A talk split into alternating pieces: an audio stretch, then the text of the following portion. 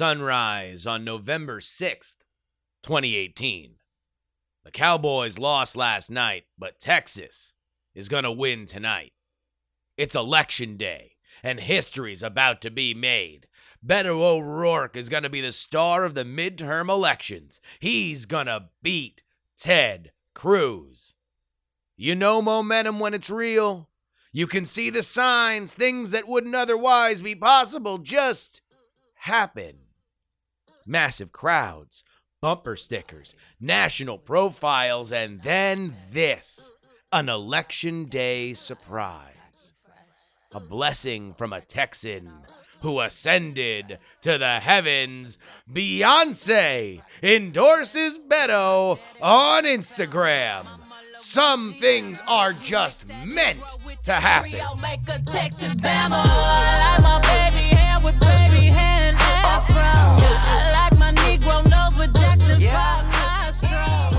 I know, I know, I know. I'll be honest, I've been pessimistic about Beto since the final phase of that campaign, but this is not the time for that. This is the time for us to remember what was achieved. So let's remember the big number, shall we? Beto raised $78 million to run against Ted Cruz for a Senate seat. That, my friends, is a record. No one has ever raised that amount of money before for a Senate seat.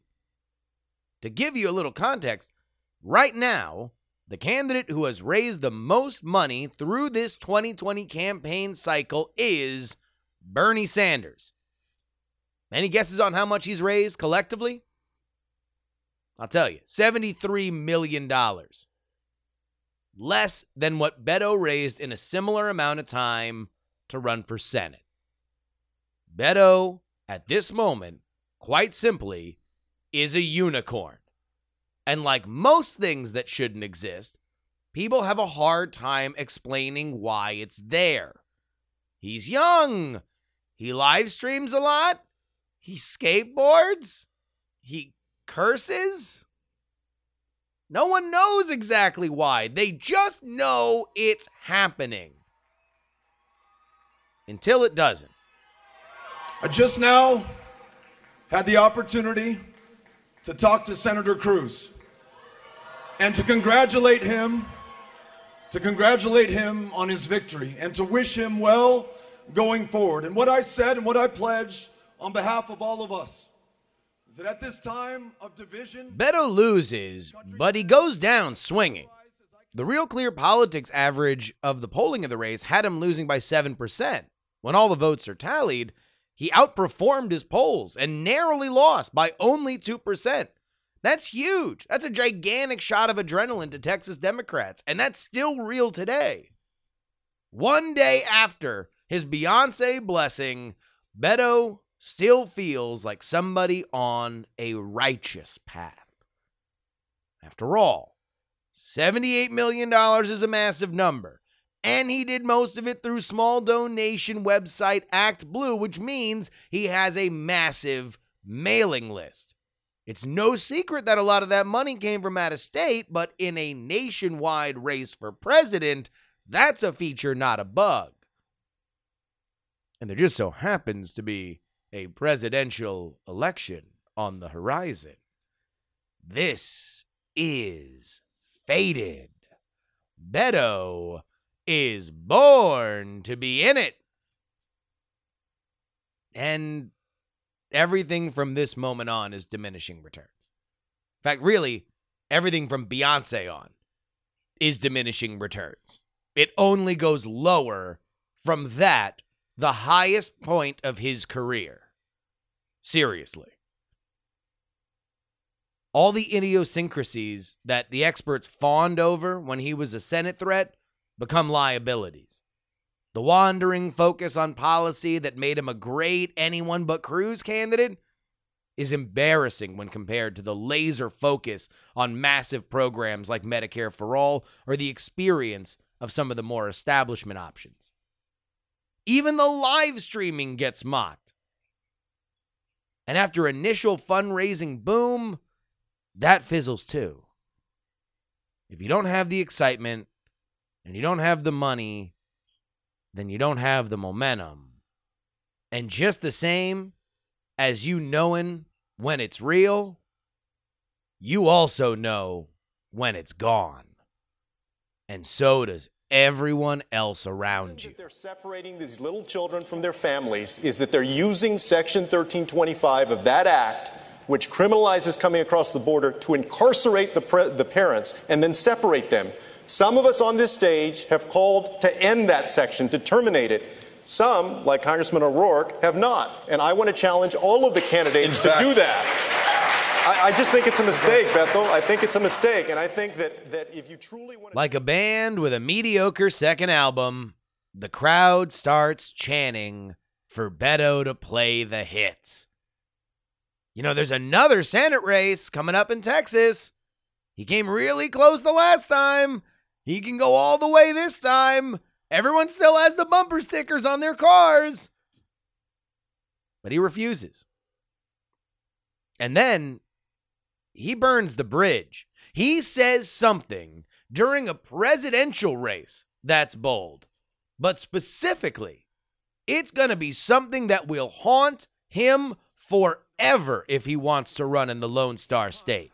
Hell yes, we're going to take your AR 15, your AK 47. We're not going to allow it to be used against our fellow Americans. Beto hadn't exactly been a Second Amendment advocate before this. But a mandatory buyback policy? Then to gift wrap a quote that can be used against you in any other race you run? Can you even win a race in Texas if that quote exists? He's do or die for the White House. And last Friday, the dream died. You can't separate those two races, they're mirrors of each other. A brilliant emergence and a comical falling off the map. A shooting star. Which is why, in a lot of ways, for symmetry purposes, I'm upset that he ended last Friday and not today, November 6th, the one year anniversary of the Beyonce endorsement. The Beyonce Day. The day his Instagram was the center of the political world. I went back to his Instagram today. It's a picture of two kids. I presume that they're his, riding bikes into the dark autumn air. Thank you, Austin. Thank you, Texas. Thank you, Beto. All the way, buddy. We love y'all. Thank you. I love you too, Willie. Thanks to the folks that support us at TakePoliticsSeriously.com. PX3 begins now. Yes. Come on, come on, come, come on.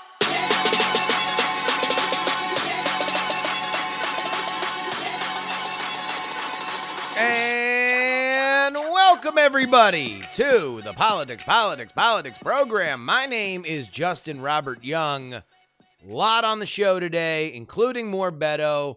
We are going to do our giveaway for uh, the Beto for America sign that we have whenever the campaign undertaker calls. You, the listeners, get the spoils. We'll have the details on that in a second.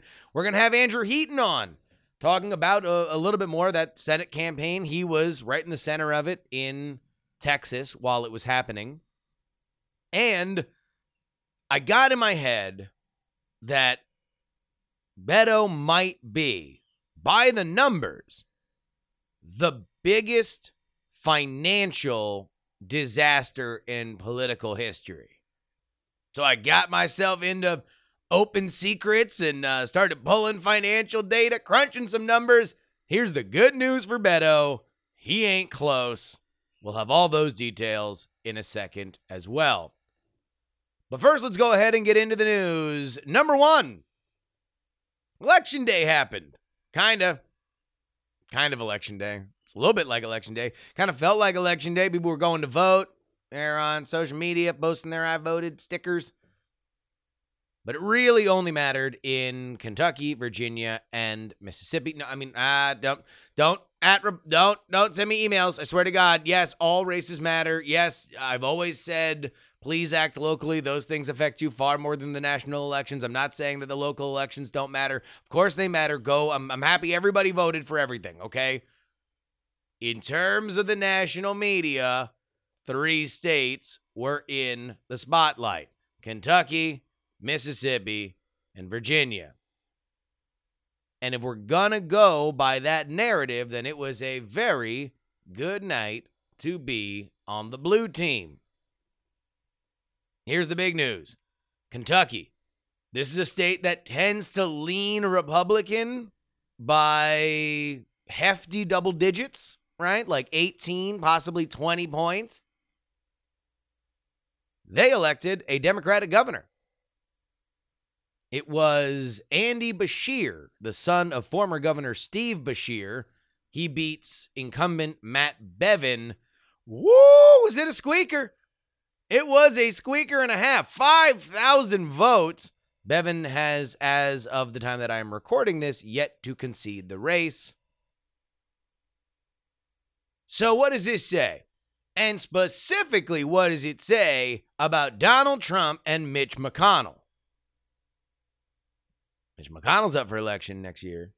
Donald Trump's obviously up for election next year. Does this mean that Kentucky is in play for one or both of them? Probably not. Look, Matt Bevin is somebody that is uniquely unpopular. Uh, he he actually went against Mitch McConnell in in his last election. This is a dude who has alienated a lot of his own base. So the fact that he lost is not exactly a shocker. Donald Trump did come down to Kentucky, came down to Lexington, made a big deal about how don't, you know, just vote for me, vote for Trump. If you hate Bevin, vote for Trump. Bevin was leading going into this, but polls statewide in Kentucky are, are few and far between. At least for that race, it was. So I don't know how much stake you should take into that. It's still a gigantic win for the Democrats. Do not get me wrong.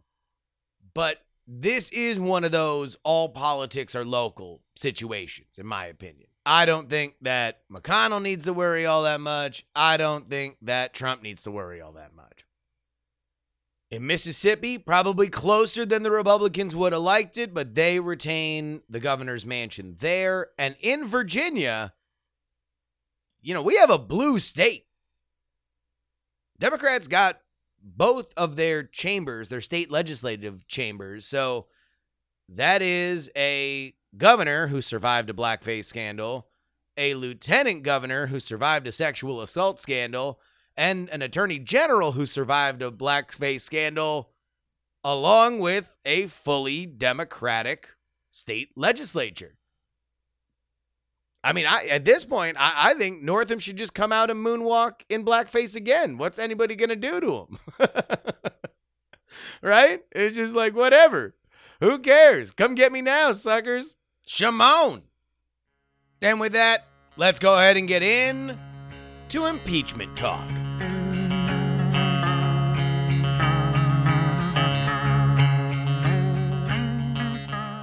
The big news as I record this for you right now is that Donald Trump Jr., on a press tour for his new book, Triggered, has tweeted the alleged name of the whistleblower who began this impeachment process, which is disgusting. Just awful. He should be ashamed of himself. Honestly, he should. How many things need to be named triggered before it's totally played out? Come on. It's like every uh, you know every, every uh, right-wing podcast host's ebook right? It's like half of the the netflix specials from people who are trying to appeal to the red states not everything can be triggered.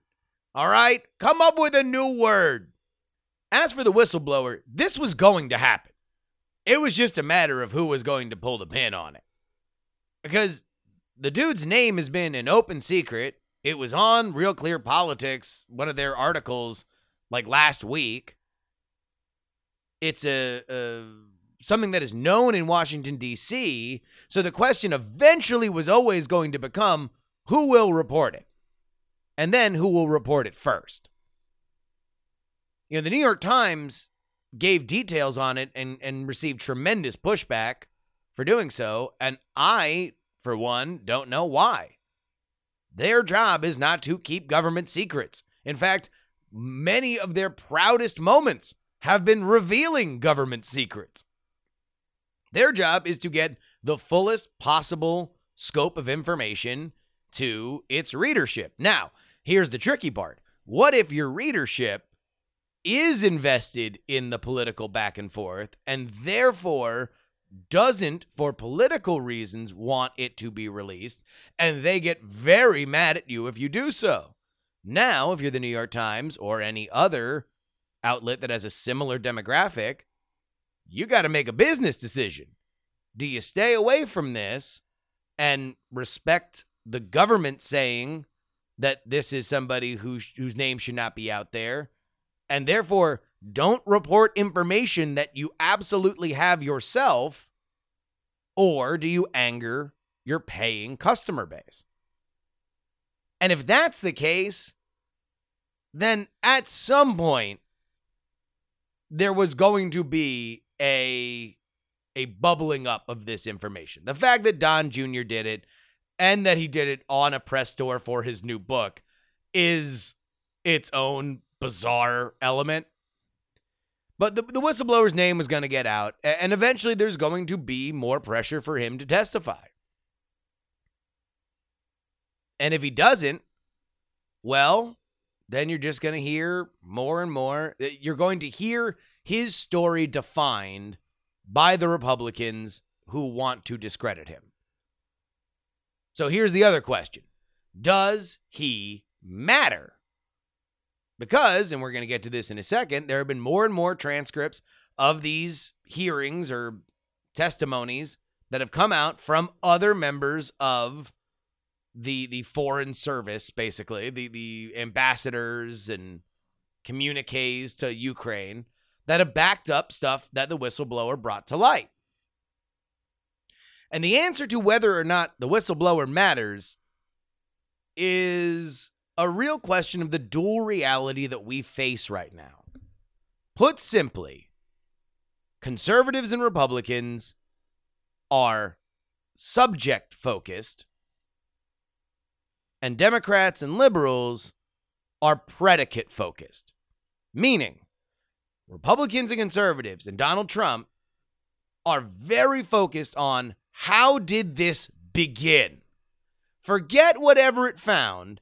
If it even finds things that look terrible, it only happened. You only got authorization to hold these hearings because of fruit of the poison tree if we can prove that the first steps of this process were corrupt or done in concert with the Democrats, then everything after it doesn't matter.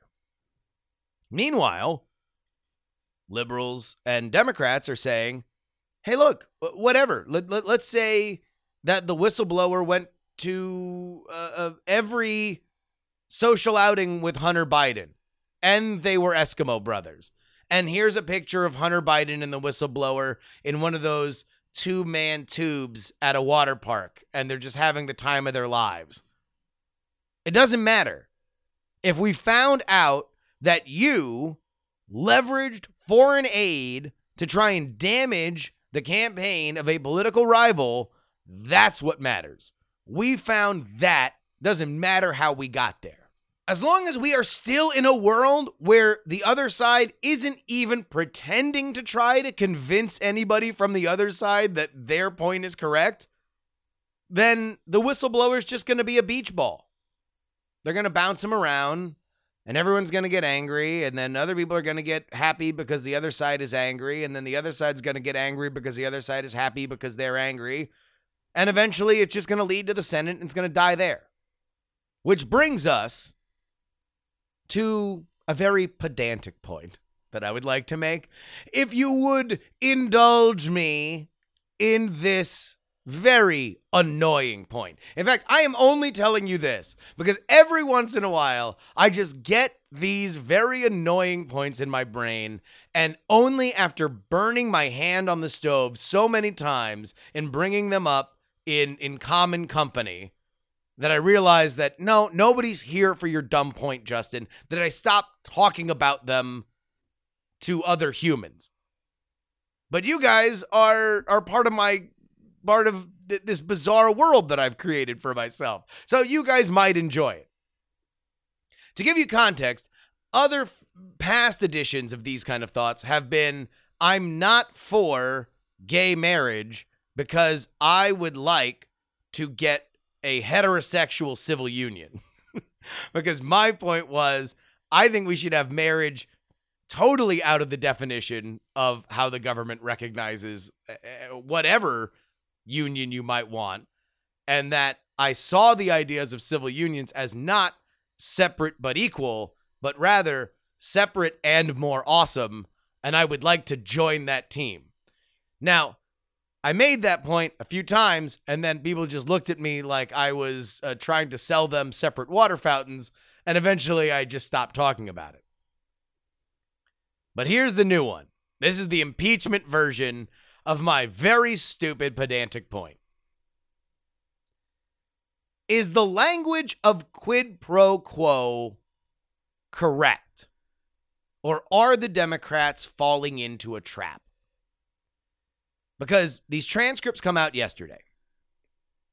And all the headlines are Ambassador Sondland, who is the ambassador to the European Union, revises his testimony and confirms quid pro quo. Confirms quid pro quo. And the and the, the reversal of the testimony is that Sondland now remembers a moment in which he says to somebody high up in the government of Ukraine that the foreign aid was being held up and would likely not be delivered until they agreed to go forward with an investigation and talk about it publicly. That's big, right? Now you are you are building your case. If you're the Democrats, you are trying to build your case to get from point A to point B of a bunch of several different people saying this was the motivation. Ukraine knew about it at this point. That's where we are. Quid pro quo. But is the idea of proving quid pro quo a problem? Is it a trap? Because no matter what, if you are fighting, he proved quid pro quo. He proved quid pro quo. Well, did he? Because Ukraine got their money and they never did an investigation he certainly didn't do that investigation's announcement on television. So, what you need to be fighting for is did the Trump administration push for a quid pro quo? Now, that does not sound as sexy, right? But it's also a house built on sturdier ground. Now, it does get you back into the Mueller problem, wherein you're saying, well, technically he did not go through with the obstruction of justice that he was looking to do. But he made the motions, he made the efforts, and that's enough. But that wasn't enough to push for impeachment on. Anyway, get you back to that problem. But if you're already full bore, if you're already full steam ahead, I'm just saying it, it, it's about the pushing for a quid pro quo, the offering of a quid pro quo, the threat of a quid pro quo, not an actual quid pro quo because the White House didn't actually get anything that they wanted. They just gave them the money. At least that we know. Unless you can prove that. You can prove that Ukraine is secretly investigating Burisma. Maybe that's the case you got to go for. All right. That's my pedantic argument. Uh, is the language on quid pro quo wrong? This is something that would immediately get me downvoted a million times because I want to be word man. Look at me. That's all for impeachment this week.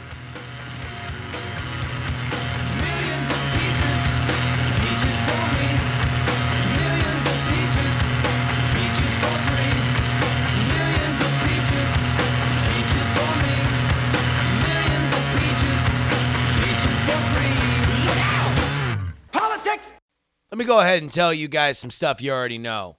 First, you already know that you can sign up for my free political newsletter at freepoliticalnewsletter.com. Five stories a day, five days a week, mostly gifts. You guys, you already know. You already know. You know that you can go to takepoliticsseriously.com to support the show. You already know that if you are at the $3 level, you get a custom RSS feed that you can always have. It'll always work no matter what level you're at. But if you're at the $3 level, you get a bonus show on Monday, you get a bonus show on Thursday. And by the way, last Thursday's bonus show was the impeachment vote. That's a pretty good show. You also know that I love you. Thank you so much for doing it. We're at we're at just amazing levels, and uh, uh, we got some really, really, really, really, really, really cool stuff in the works. But you also know that this is where we give back. Beto dropped out. That means that all my Beto swag is up for grabs. If you are listening to this, it means that the episode is up on takepoliticsseriously.com, my Patreon page.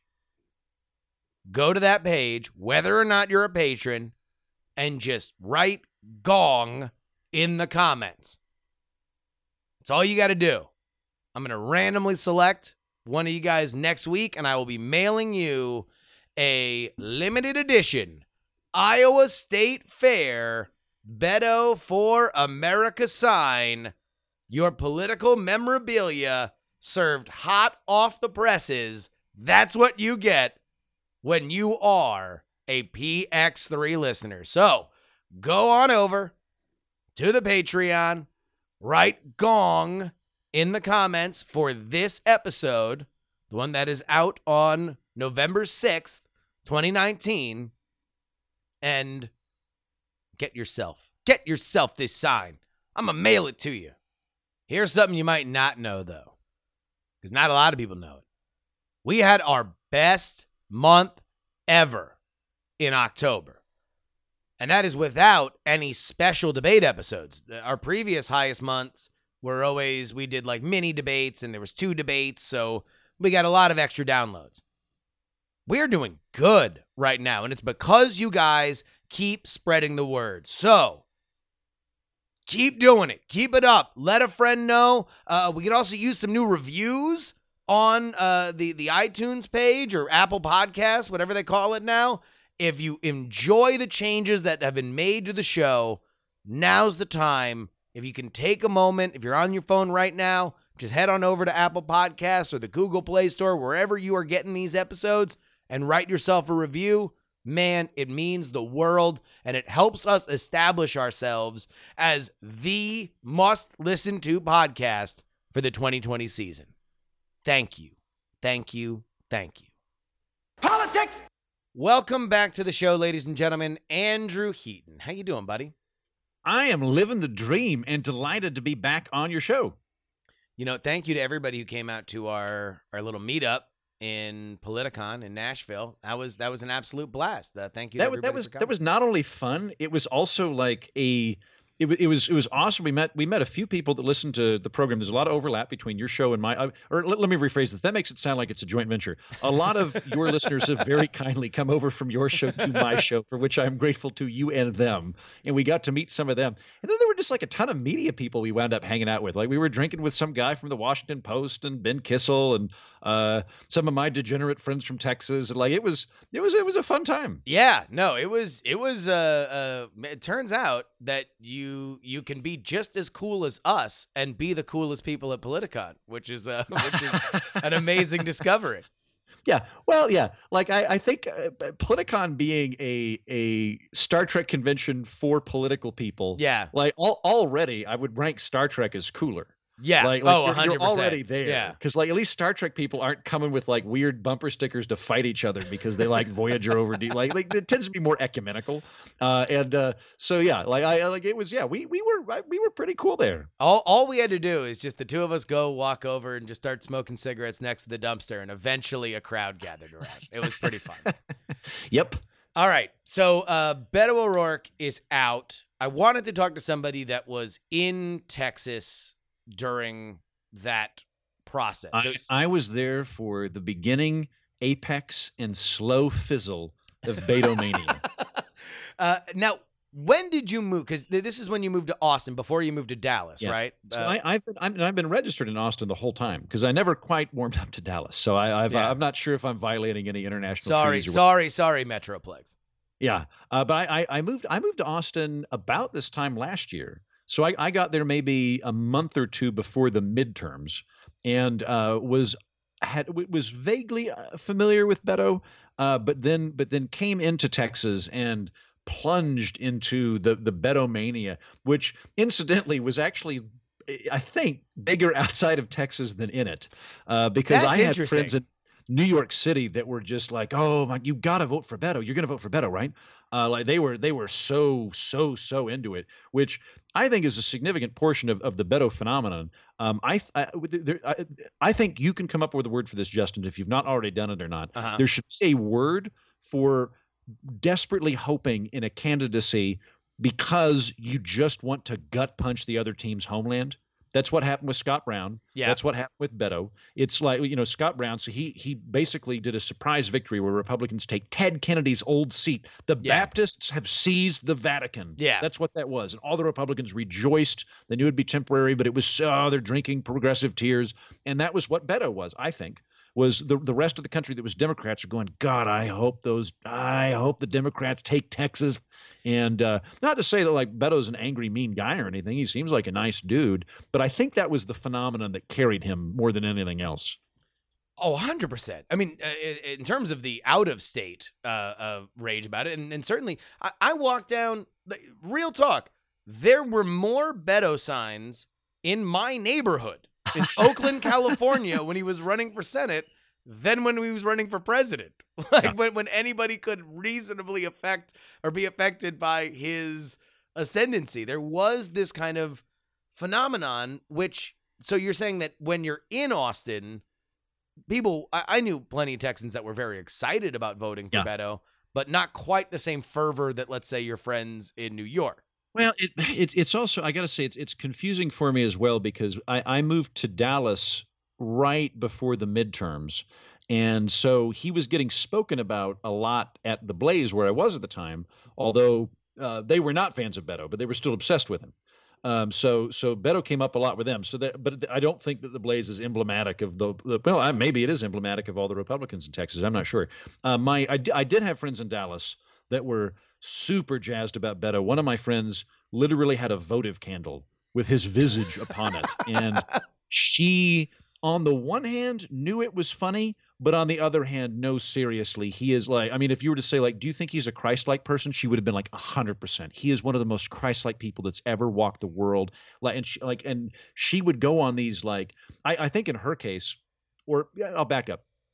Um, I am not. I, I don't believe in hero worshiping politicians. There's Yeah. a few that I like. I assume they're eventually going to let me down, and and when the aliens land, they'll like declare themselves wardens, and I'll, they'll shuffle me off into the coal mines. That will. Don't put your faith in princes, right? Uh, but Yeah. I, I think I, I, I they- would I would I would tend to think about politicians the same way that Trump thinks about Mexicans. Like I assume many are good people. right.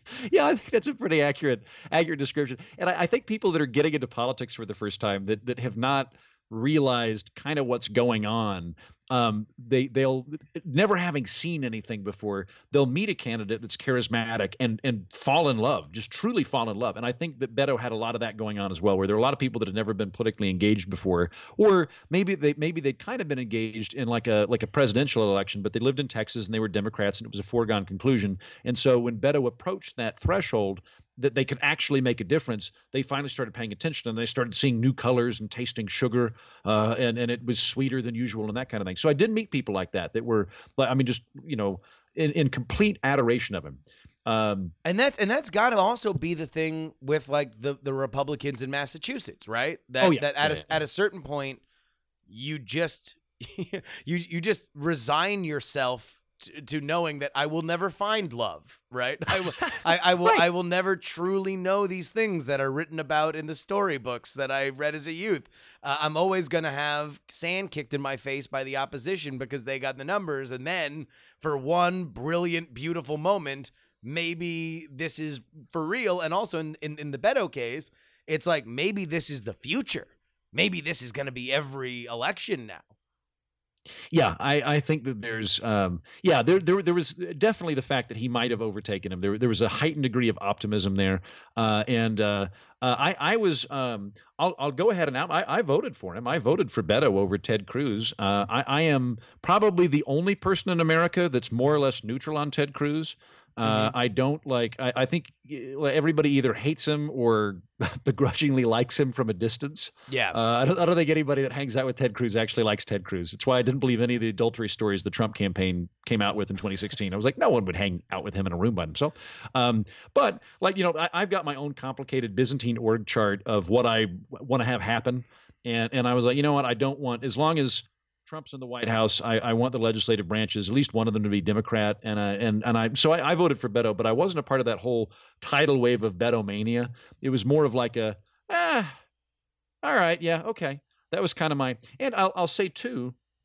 I also I I have this um I ha, I'm the kiss of death to candidates. Uh, if, if if I endorse your campaign, you're screwed because I want these like very calm, pragmatic moderates to Yeah. be ascendant, and I am the only I'm the last moderate in America, and so it and so I looked at Beto, and I even called uh I called a couple of people that had interviewed him over at Cato, which is my favorite think tank, and was like, "What do you guys think about him?" And they were like, "You know, if there were more Democrats like Beto at work, I'd probably be a Democrat." And I was like, "You know, Beto can convince some folks over at Cato." Uh, that's that's pretty good standing to me as a, a guy that likes individual rights and liberty and whatnot. Uh, and so I'd kind of hoped he was going to be that like pragmatic, pro-business Democrat type thing, and um, and maybe he was, but I think the the longer he kind of fizzled, um, the more it became well, he's sort of a Texan sub Kennedy. That seems to be the big appeal, and he's not Ted Cruz, also big appeal. And and there's not, and then once you get in the presidential election, it kind of wanted to become all things to all people, and then sort of focused on not guns which great thing to do in Texas. Well, I mean, uh, eventually, eventually. Uh, uh, but uh, r- real quick before we get beyond that Cruz election, uh, there seemed to be, at least from my distance, and I was not living in Texas, but obviously I talked to a lot of Texans because of my connections through the, the Brushwoods and, and Right. friends of mine that are there. money laundering and so forth. Money laundering, of course. Yeah. Uh, that like there was this like nobody quite could explain what they liked the most. Everybody Mm. had a different thing, uh, but they just knew they liked him. And on some level, I can get why he attracted the kind of support that he did and he all of a sudden he's the darling of like the pod save america crowd and and a lot of the like kind of new york and california writer set because those are democratic catnip right like like the the, the just we don't know why we want to stand next to you but we all need to stand next to you right now that's kennedy clinton obama Mm. right like this is out of that mold and nobody really knows where they come from. They just sort of happen. And so I could get why people just flocked. Like like he was the the the Panchen Lama, right? Yes, I don't know what a Panchen Lama is. Oh, that's yes. the that's the the the Dalai Lama in waiting. They like oh, okay. they like yes. identify uh yeah, no, I think it's a great way to describe it. I, I know. I think there, there there was there was a certain sense of meteoric ascendancy to him. Um, there there was definitely like he he he was kind of getting like he it felt very Obama esque yeah. in terms of the the kind of adulation around him. And like I remember when Obama ran successfully, um, like at the beginning of that campaign, a, a lot of uh, I let me think. Um, a lot of my Democrat friends at the time, when Obama was first running, were saying things like, "Oh, I really like that guy. He's not ready. I wish he'd, I wish he'd hold back another four years." yeah. you know, that kind of thing. And it turns out he, he did just fine. Uh, but there was this sense of like, yes, this is the the future of it. Um, I, I could be. I mean, they keep telling us that that uh, that Texas is going to go purple. Um, you know, he, he now has an infrastructure there. I I, I kind of think I, if I were gonna if I were gonna bet on this, I would bet heavier on Beto O'Rourke becoming a CNN contributor than on becoming a senator. Uh, Well, but I mean, you know, yeah, uh, could be at some point he comes around. But by political standards, he's still a young dude. So I hundred percent, he's very young, and that's that's I guess the last moment because I do want to. I I don't know. Uh, I I've been crapping on Beto for a long time. I've been crapping on Beto since the end of that 2018 campaign because I thought he ran an awful last few months. I I was very pessimistic about his presidential run and then it turned out I was right and I I was I was unhappy with how happy I got at him flaming out because I was very excited that I was right and so now I, I do want to go out of my way to point out, like, hey, look, this guy was a little mini revolution in Texas. But now that we've done that, we can close that book. Let's talk about him running for president because I 100% agree. Everything to everyone is a, a, a, a positive spin on what to me was just aimless. It started out as I'm from El Paso, I'll secure the border, or I want comprehensive immigration re- re- reform. The first video that he put out before he even ran was all about how we need to fundamentally reshape immigration reform, which nobody is doing right now. Could have totally been his lane. He abandoned it before he even started running, right? Yep. Uh, uh, and then from there, it just keeps wandering. It, it goes it goes wandering to we need to stop separating children. Okay, that's a little bit different than comprehensive immigration reform, or you should probably put that together in a better message. Uh, I can win Texas. Okay, well, uh, maybe, but uh, you got to really do Texas things to be the guy who could win Texas. And then the El Paso shooting happens, and he becomes, hell yeah, we're gonna take your AR-15s. At which point it's like, not only is this not going to play out well for you in a national election, but I don't know if you can ever run in Texas again when when every commercial Yeah, against you is no, going to be that very exact ad.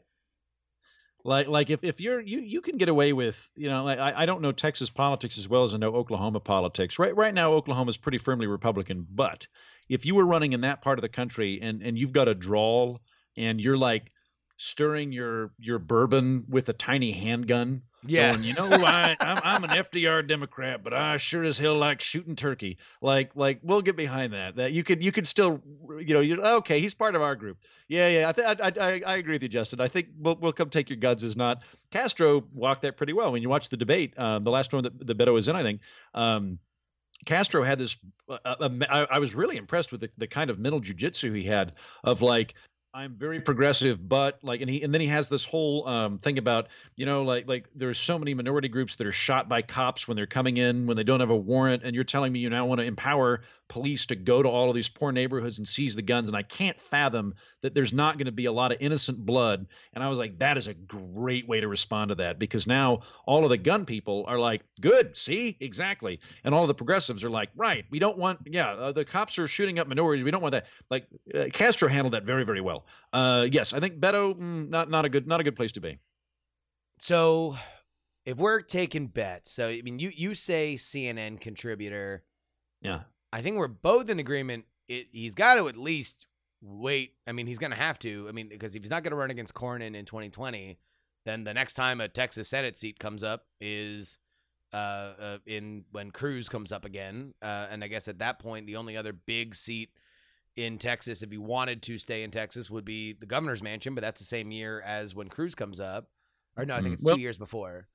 Uh, so it's like I, I I, I mean, I don't know. I mean, is he does he write Well, the he- book? he- does he have a podcast? It's got to be a podcast, right? Uh, well, I, I mean, he's welcome. I, I'd love to. I'd love to talk to him. Uh, or I'll make another prediction here too. So uh, let's let's get into the mind of a politician very quick, particularly a politician that has tasted the the meth of having crowds of people tell you you're the savior of mankind. and and by That the way, and a- by the way, he has the heavyweight belt for money raised for a Senate campaign. $78 million, more than anybody else. And as we said at the beginning of the podcast, right now, the biggest fundraiser in the 2020 race on the, on the Democratic side is Bernie Sanders with 73. So for the Senate, a year ago, in a similar amount of time, he raised more money than Bernie Sanders is, has to run for president. Yes, he did absolutely. Now again, I think that that was the defeat Ted Cruz tip jar. But, maybe, maybe. Uh, he, he he does have that. I I'm thinking like I, I think this is just all politicians. I think it's Go ahead. incredibly seductive to have someone come up and shake your hand and go, you know what, everyone in, in Washington's a crook, but I believe in you and I think you're wonderful and I I think you have it in you to save America. And you eventually begin to believe that about yourself, as I think Beto has done, uh, or or always had. I don't know. I, again, this is a general projection on a We are we are we are we are doing big broad strokes here. Yeah, well, but but, but yeah, but I, I I think that nonetheless he has that though, right? Now let's say you have that and you like going to campaign rallies and you like having thousands of people name their kid Beto after you and and all that kind of stuff. If if you're if if that's what you want to do and you like that and that's what motivates you and and and you can keep doing that to your 80, I if good good chance he just goes to a different state. Uh, I I think like I, and I don't I don't know the guy. He might have like I know he's from El Paso and his family's from El Paso. It might be that he is so truly committed to El Paso that he does not want to leave. But I would say the the average politician when they when they quit being a congressman, a lot of the time they stay in D.C. because they like D.C. They like the golf scene. That's where their social life is. So I could also see him a couple of years from now. You'd see a, a song and dance of like, um, well, there's a there's there's the, the Democrat drops out for whatever reason or, or gets hit by a meteor or something uh, in in um, New Hampshire. And uh, and and like and you know he gets paradropped in there. I could see something like that happening. I could see him shuffling over. Mm, I like Which that. Scott Brown did, didn't he? I mean, didn't Scott Brown like he he ran in Massachusetts, then I think he ran again in New Hampshire or something like that because it, you know, was kind of nearby and it, it seemed like it was that there might be a favorable electorate and it's more important to have office than actually have office where you're from. Um, so I could see that happening. He'd have to go coastal, right? Oh yeah, no, 100. percent Yeah, he'd have to he'd have to do that. Yeah, he he'd he'd go to, you know, to California or to New England or something like that. All right. It wouldn't make sense for him to go to Kansas. He's Put not gonna. he's- no, he's gonna no, have the no, same no, problem. no, no, no. All right, I like this. I like this a lot. Put this, put this in a lockbox. The Beto move. We will see whether or not it happens. I'll- Andrew Heaton, uh, uh, the the political orphanage. Uh, uh, do you have any cool guests coming up, or, or guests that just happened that you want people to listen to? Yeah, I've had a bunch of fun guests recently. So this week I had on Mike Larson.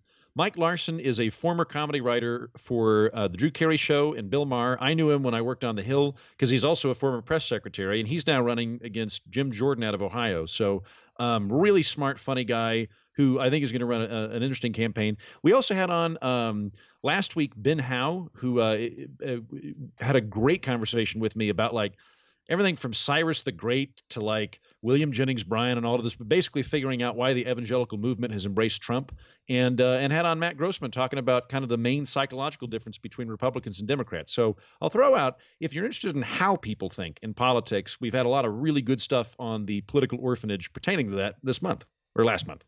Awesome. Political orphanage. Andrew Heaton. Thank you so much, sir. Yes, sir. Thanks for having me. Politics. All I really wanna see is the. I don't really need a D, I need the. All a bad bitch need is the. I got ants in the coop. So Beto drops out on Friday. Literally as I'm finishing the f- new Friday edition of our our our show. And I got a million thoughts in my head, but here's one of them. Is Beto the biggest financial disaster that we've ever seen in politics? How do you prove that? Well, the way I figured it was you look at how much they raised versus how many days they were in the race. And that will give you some sense of how much money went in for how much result. Now, granted, it's a zero sum game. Everybody is going to wind up spending a ton of money that isn't going to win. That's part of what politics is. But we can look at these numbers. And so I started. Beto raised $17 million, around $17 million. He was in the race for 201 days. That's 85,000 plus per day. $85,000 plus per day of the Beto 2020 campaign. Now compare that to Bobby Jindal. Bobby Jindal ran in the Republican primary in 2016. He only raised $6 million, was in for 146 days. That's $41,000 per day. So much less than Beto, about half of what Beto spent. How about Lindsey Graham? Lindsey Graham raised $11 million. It's a little closer to Beto. He was in for 203 days, longer than Beto, $54,000 a day. But I got some good news for Beto. Because as it turns out, not only is he not the biggest failure, he's not even the biggest failure from his own state. Oh, everything's bigger in Texas, including these numbers. Rick Perry in 2016 raised $17 million and was in the race for 99 days, making his per day average $171,000 per day. Hachi Machi. I was pointing these numbers out on Twitter when I wound up getting entangled with a man by the name of Tim Miller. Tim Miller run or ran the Jeb campaign. Jeb exclamation point. Oh yes. That Jeb campaign. He was calling for civility on this, a big moment of reflection and loss for the Beto supporters and campaign. He said it is really classless that people are dancing on the grave of Beto. Everybody on the campaign knows they lost. It just shows bad character. Now, um, look, I I don't know if I was dancing. I might have been two stepping just a little bit. I mean, but look, come on. If you're in politics, you're in the emotion manipulation business. You can't be surprised when things boomerang back on you. This is just part of the game. It's part of what you do. It, it, it's it's I don't know. I, for him, I'm sure it's a lot more real. But it did make me go and look up Jeb's numbers. and so here they are. Jeb raised $155 million. He was in the race for 250 days. That means that for the cause of Jeb running for president in 2020, $597,000 were spent per day. Now, as I was corrected by Mr. Miller himself, can I call you Tim? Tim, thank you. He said he was not in charge of the super PAC money. And so I do need to point out that both the Perry number and the Jeb number are augmented by gigantic amounts of PAC money. In fact, the Jeb campaign itself only raised $34 million. But I'm lumping them all together here because at some point, organizationally, there had to be a decision by either the candidate or the campaign that they were going to direct donors to fund these PACs. Now, whether or not, obviously, it's illegal for the campaign to interact with the PACs, but at a certain point, if somebody comes up to you and says, Hey, how much money would you like? And you're like, Well, you've already maxed out donating to the campaign, go give it to this PAC, then that's a decision that you're making, right? So I'm including all of it together.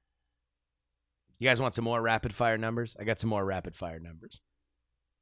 How about this one? Marco Rubio. Marco Rubio only, I mean, he, he had a really expensive campaign. 163 million in total funding, 337 days in the race, $483,000 per day. For the record, $130,000 of that came from a political action committee funded by California vintner John Jordan entitled Baby Got Pack. Ted Cruz raised 143 million, 20 less than Marco Rubio was in for 377 days. He obviously was second only to Trump. That's a pretty lean campaign. Of of 2016, he ran a very lean campaign, $379,000 per day. But I know you guys want the heavyweights. The ones who went the distance. Hillary Clinton raised $770 million, was in the race for 576 days. She spent $1.3 million per day.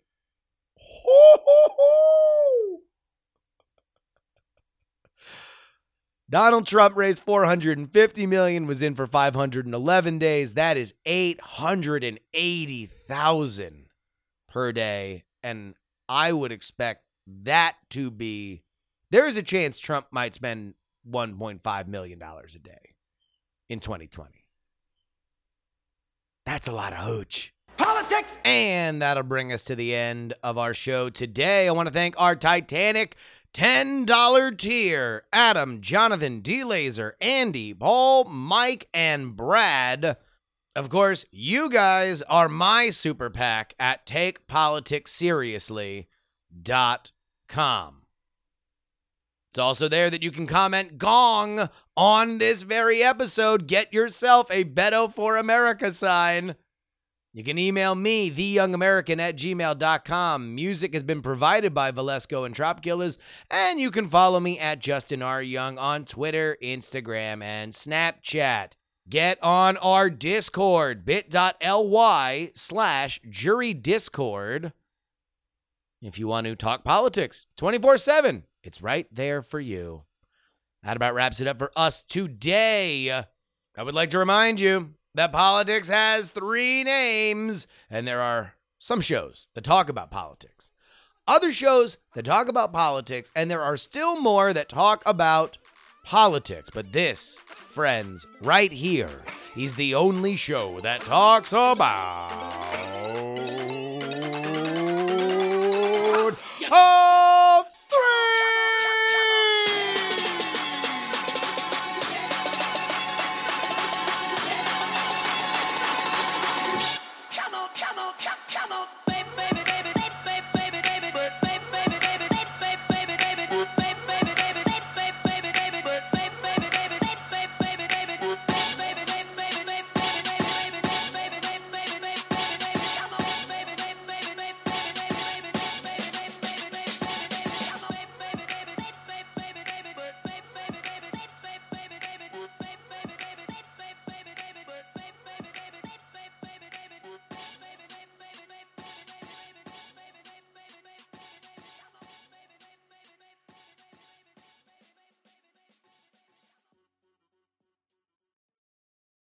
Diamond Club hopes you have enjoyed this program.